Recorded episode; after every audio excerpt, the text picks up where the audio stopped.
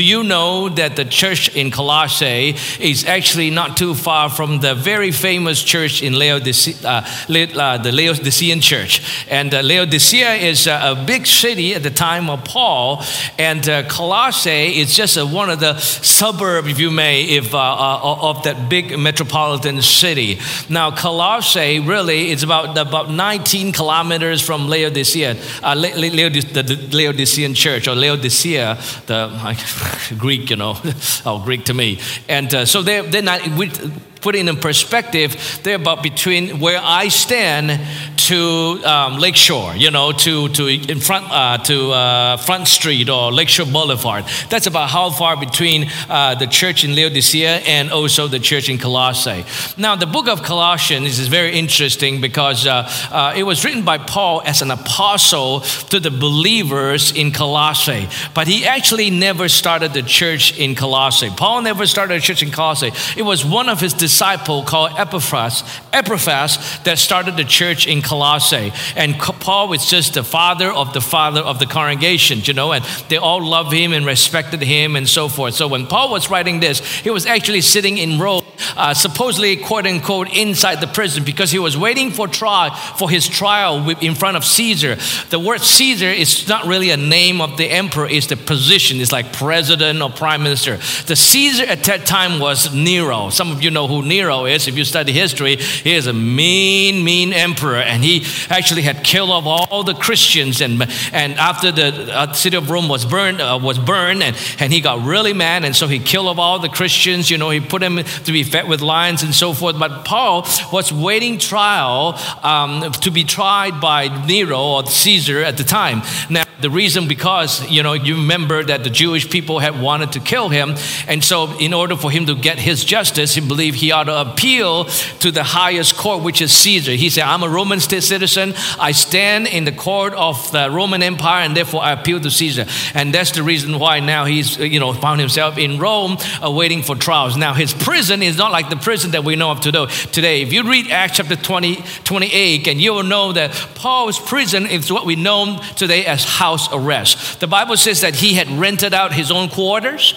and that he could freely preach and visit, you know, have people visit him anytime he wants. In fact, he had held some big meetings in his quarter pretty big quarters. And so, you know, people would send supplies to him and he would be entertaining guests. And so he was able to freely move around uh, within his quarter, you know. And, and so, so it was like a house arrest. It was that place that Paul had written the book of Colossians and sent it out to the, the churches in Colossae and also Laodicean and, and, and different places. But so, so Paul really was uh, uh, uh, uh an apostle writing this to his the, the church, which is his own spiritual son had birth. And so as he wrote this, you know, and uh, he, he wrote it with a heart of great thanks, thanksgiving and so forth. It's almost like seeing your grandchildren being born. You know, some of you, you know, uh, have better relationship with your grandchildren than your own children because, you know, you don't have to spank them, whatever, you can spoil them to silly, right?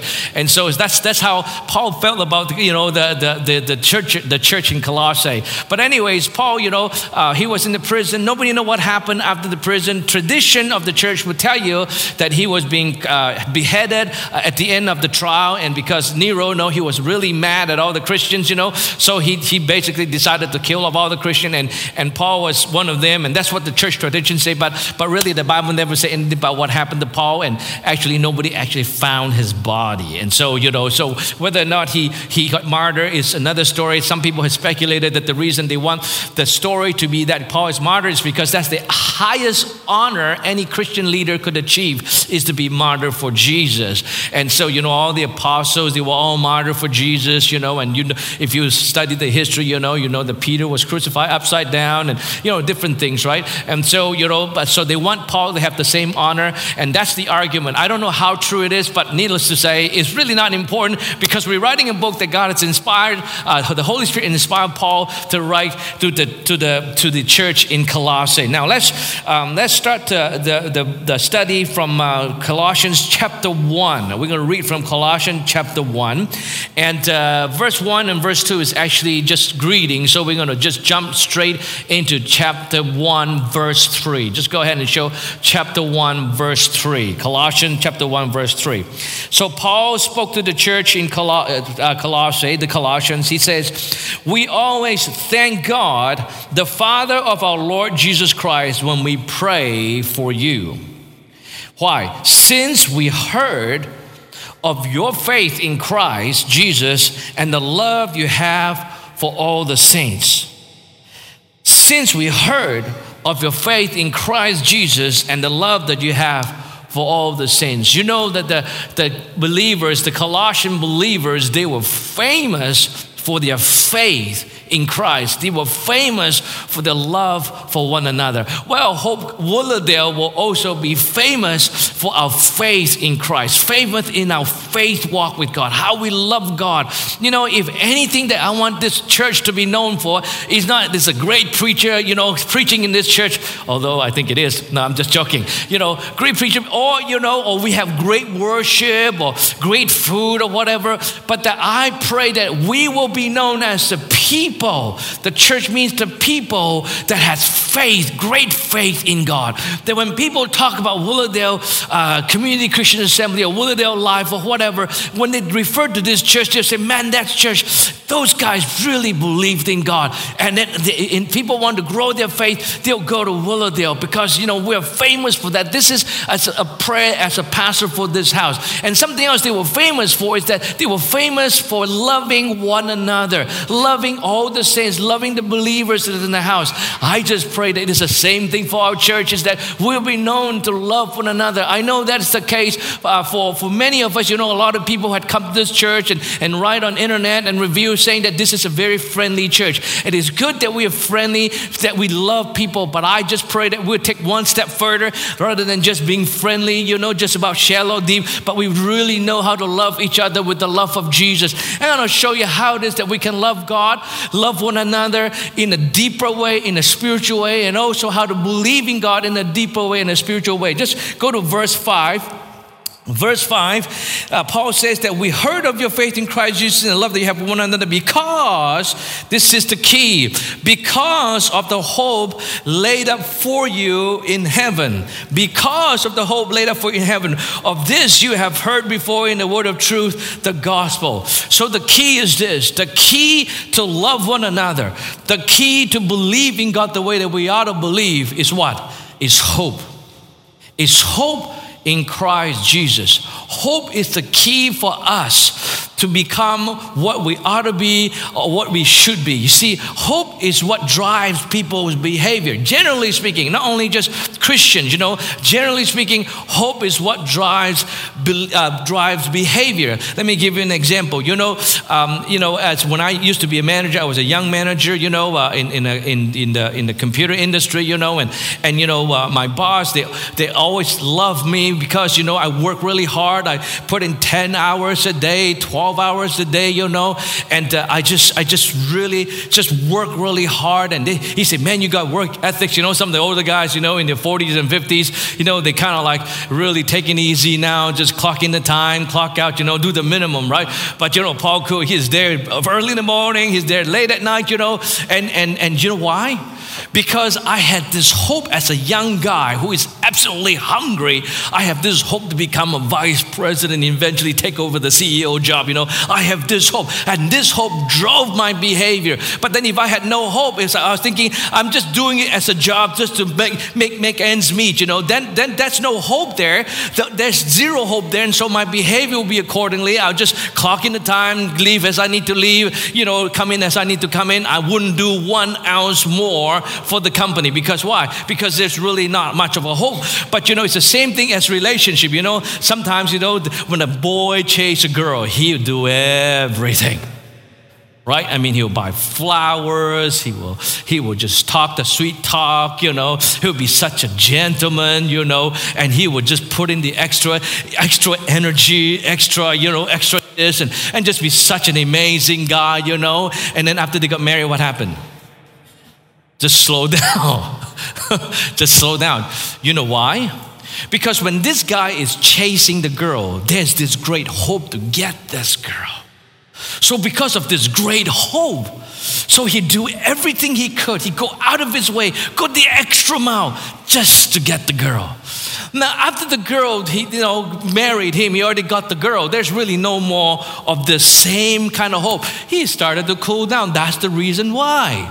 And that's why I pray that God will give those couple, you know, I'm thinking to myself too, is that a new hope in our marriage relationship. A new God will give us a new hope, some new hope in our marriage so that you know we can keep the passion and so forth. It's the same thing as everything else on earth. Whatever that you have hope and great hope for, you have great enthusiasm and great passion for. I can give you lists of examples and so forth, but the key is this hope is the key. It's the same thing as our love for Jesus and our love for one another, our faith for Jesus. The problem with why, the, the reason, not the problem, the reason why many believers find themselves not able to love as much as they ought to or believe as much as they ought to is because their hope in Christ, the hope in the promise of God, the hope in what the Bible says about their future, the eternal life, is somehow being dimmed already or being or that they've been distracted from that hope. Now they've been distracted for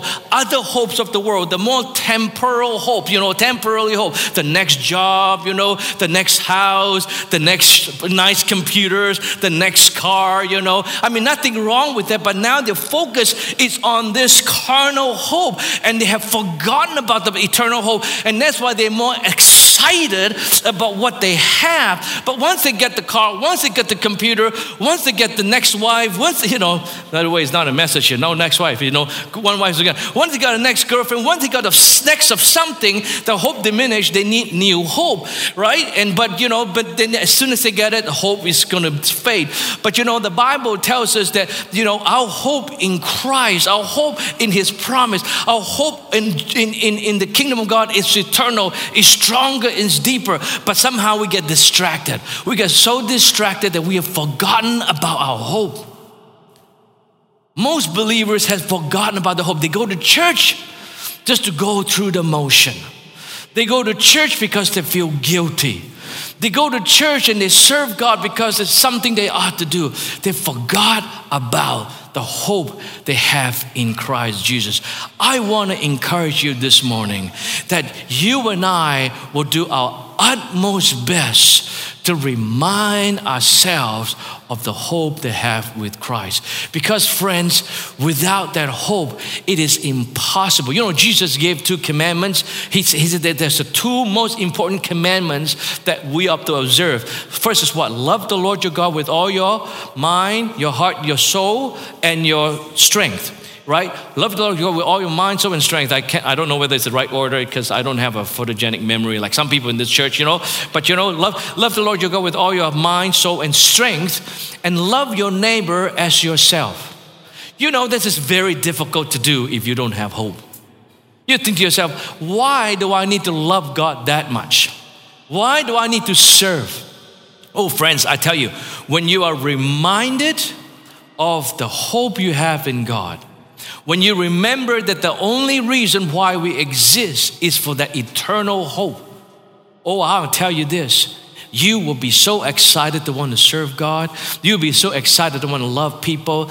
Instead of putting your hope on this earth, hope about better career, hope about better this or that temporal thing, now you place your hope in heaven. Friends, I tell you, it will be no problem for you to sacrifice. It'll be no problem for you to love people. It'll be no, it becomes a natural thing for you. See, hope is the key. If you lose the hope, you lose everything. Now, what is it? It that you're hopeful today? I really pray to God that He'll renew your hope. A lot of people ask, How is it that I can renew my hope? What is it that I do? Because you know, it's like everywhere you turn to, the world is calling our name. Come, come. See how pretty this car is. You know, cars, new car is calling your name, new job is calling your name, money is calling your name, television show is calling your name, and, and, and the, the, the girl is calling your name. Girls, they're calling your name. Guys, they're calling your name, you know, for the girls, right? And you know, a lot of things are calling your name and distracting you.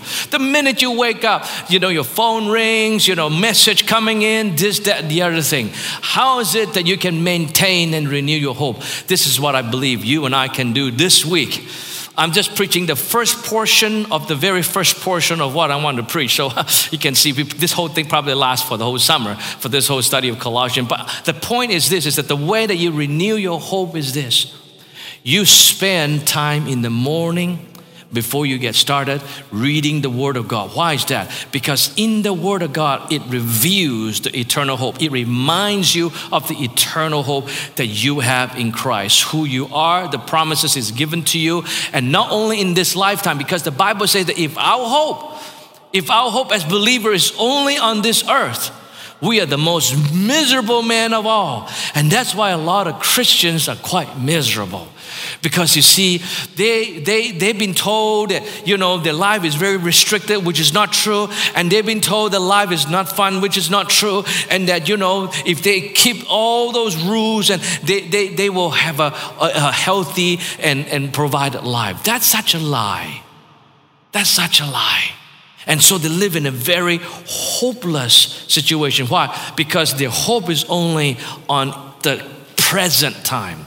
And that's why they're miserable. Friends, I want you to switch your hope this morning from the current to eternal. And staying in the Word, staying in His presence is what keep your hope alive and therefore keep your faith alive and therefore keep your love alive. It is impossible, nearly impossible for anyone to keep their hope alive if they're not connected to the Word of God. See, it's one thing that for you to come here and sit in the church once a week. As you come, you know, you're renewed, your faith is renewed, and God speaks to you, and you, you, you, you know, you, you, you, you associate with believers, and so you, you become happier, become more excited. But as soon as you leave this place, everything in the world is screaming for your attention. And how can we stay focused of the eternal hope? The only way to do it is consistently staying in the Word. You know, when you read the Word in the morning, you you read His Word. You know, don't just read the Word because you have to. Look for hope in the Word. Look for the hope of God in the world. You know, if you read the book of Acts, you know, Acts is a pretty amazing book. You see tremendous amount of sacrifices are being made by the believers. As they make those sacrifices and they pour out their life, they started to see amazing move of God in their personal lives and in the church. There was this mighty move. And you know why? Because they had this amazing hope always front and center in front of them. You know, the church in the first century, they were actually more hopeful about eternity than we do because a couple of thousand years later, you can imagine a lot of philosophy, a lot of theology is trying to speak down on those hope. But if you if you read the book of Acts, they actually believe that Jesus was coming back imminently, and that's why the hope was very very strong. I just pray that God will open up your eyes this morning to see his hope and let that hope be the motivating factor for you to become alive in God, in your love for God, in your passion for people, your passion for Christian believers, your passion to pray, your passion to do everything that you think you're supposed to do. You know, let me say this last thing, then I'm going to close. When you truly have the hope that you ought to have, when you have the hope of Christ front and center, do you know what's going to happen? Everything about what you need to believe, how you need to believe, how you need to love will become such a natural thing. You don't even have to put up an effort, it becomes a natural thing. It's as natural as a young man having an infatuation with a young woman is that you don't need to tell the young guy how to, how to buy roses You don't need to help tell the young guy how to, you know, how to treat the girlfriend right. You don't need it because it's natural for him to go out of his way to do what he needs to do. Why are some people working so hard in school? Because they know there's hope for a better future. Why are some people, in fact, I would say that in this city, most of the people in this city are immigrants. You know, statistically saying that over 50% of the people in this city were not born in the city. They come from other provinces, they come from other cities, they come from other countries. And so they were not born here. Many of them came here for an opportunity. They have this hope temporary hope nonetheless for a successful life. And that's why some of them working multiple jobs. I just met a young man this week. He just gave his heart to the Lord. And he tells me that he works seven days a week. Seven days. I think he says 11 hours. I can't remember. That's brutal. How do you work seven days a week and 11 hours? Because he had this hope to build a new life for himself. Friends, I want to tell you this there is a bigger hope than this. Yes, good to have those hope, but you know, there is a more deeper, more profound hope than you can have. I pray this morning, Holy Spirit, even as I speak to the congregation, as I minister to them, Lord, that you will speak to them and you'll give them hope in their heart. The hope that never fades, the hope that is renewed, and that they will meditate day and night. They will not allow the chaos in the world to distract them. They will not allow the temptation of the world to distract them. Holy Spirit, even as I speak, for those who are in this room and for those who are watching, oh Father, some of us have lost hope even in this life. We have lost hope even in the next near future. I pray, Holy Spirit, now, even as I speak, you begin to birth new hope every, in every single individual's heart. You know, I know that there's some that are watching and some that are here. You're at a certain age right now that you're starting to give up on your hope. But I want you to know this is that you don't need to give up hope because there's new hope for you. You can have hope when you are 75 as much as you can have hope when you're 15. Many people, when they get to the age of 75, they start to have lost hope. They say to themselves, This is my lot in life. This is what it is. And they don't have any more new hope, new goal, new plan. May I encourage you?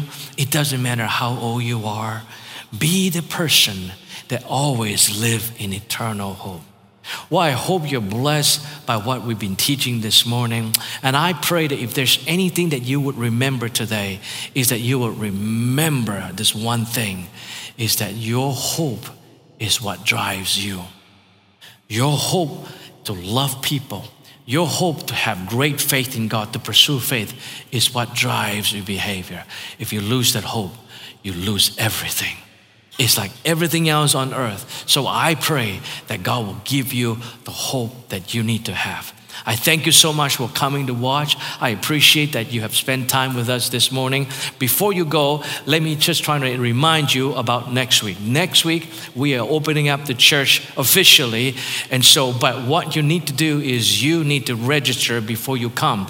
And we're not trying to be difficult. We're not trying to, you know, make it hard for people to come to church. In fact, if I could help it, I would say no registration at all. Just come as you please, you know, sit wherever you want, hug, kiss, whatever, you know. But it's not up to me you know, because I like to go, like, to, like our church to go back to normal. Unfortunately, this is the time we need to be very diligent, and as believers, we got to take leadership role to show the world how we are to be good citizen in Ontario if you're living in Ontario. Some of you are living in different provinces, you have different rules, but if you're living in Ontario, we need to abide by them. So if you can register for one of the two services, I would encourage you to do it quickly because we can only allow people up to 30% of our capacity to be in the sanctuary. And so it's on first come, first serve basis. And so if you don't know where to register, you haven't received any email from us, you, I, I encourage you to go to the website or just rewind find the, the, uh, the announcement and you'll see where to get, uh, get your registration. But some of you who are part of this church, you will receive an email, and uh, I want to encourage you to register it. I thank you again for coming to join us. I thank you that you have been so faithful in coming in and tuning in. I cannot wait to see you next week, and uh, we're going to you know see each other. I mean, we won't be able to hug, unfortunately. Um, you can't even do high five, but you know, we're going to wave at each other and love one another. But it's quite a different experience coming to the church. I know you know that. But some of you still want to stay on the internet. You're comfortable and, and bless you. We're not going to force you. Just do what you need to do. And some of you have health issues. Again, if you have health issues or you have some kind of symptom, uh, please don't come. You know, stay home. And we rather you stay at home and be blessed and then coming. But I know that we human being, we are social creatures. We need to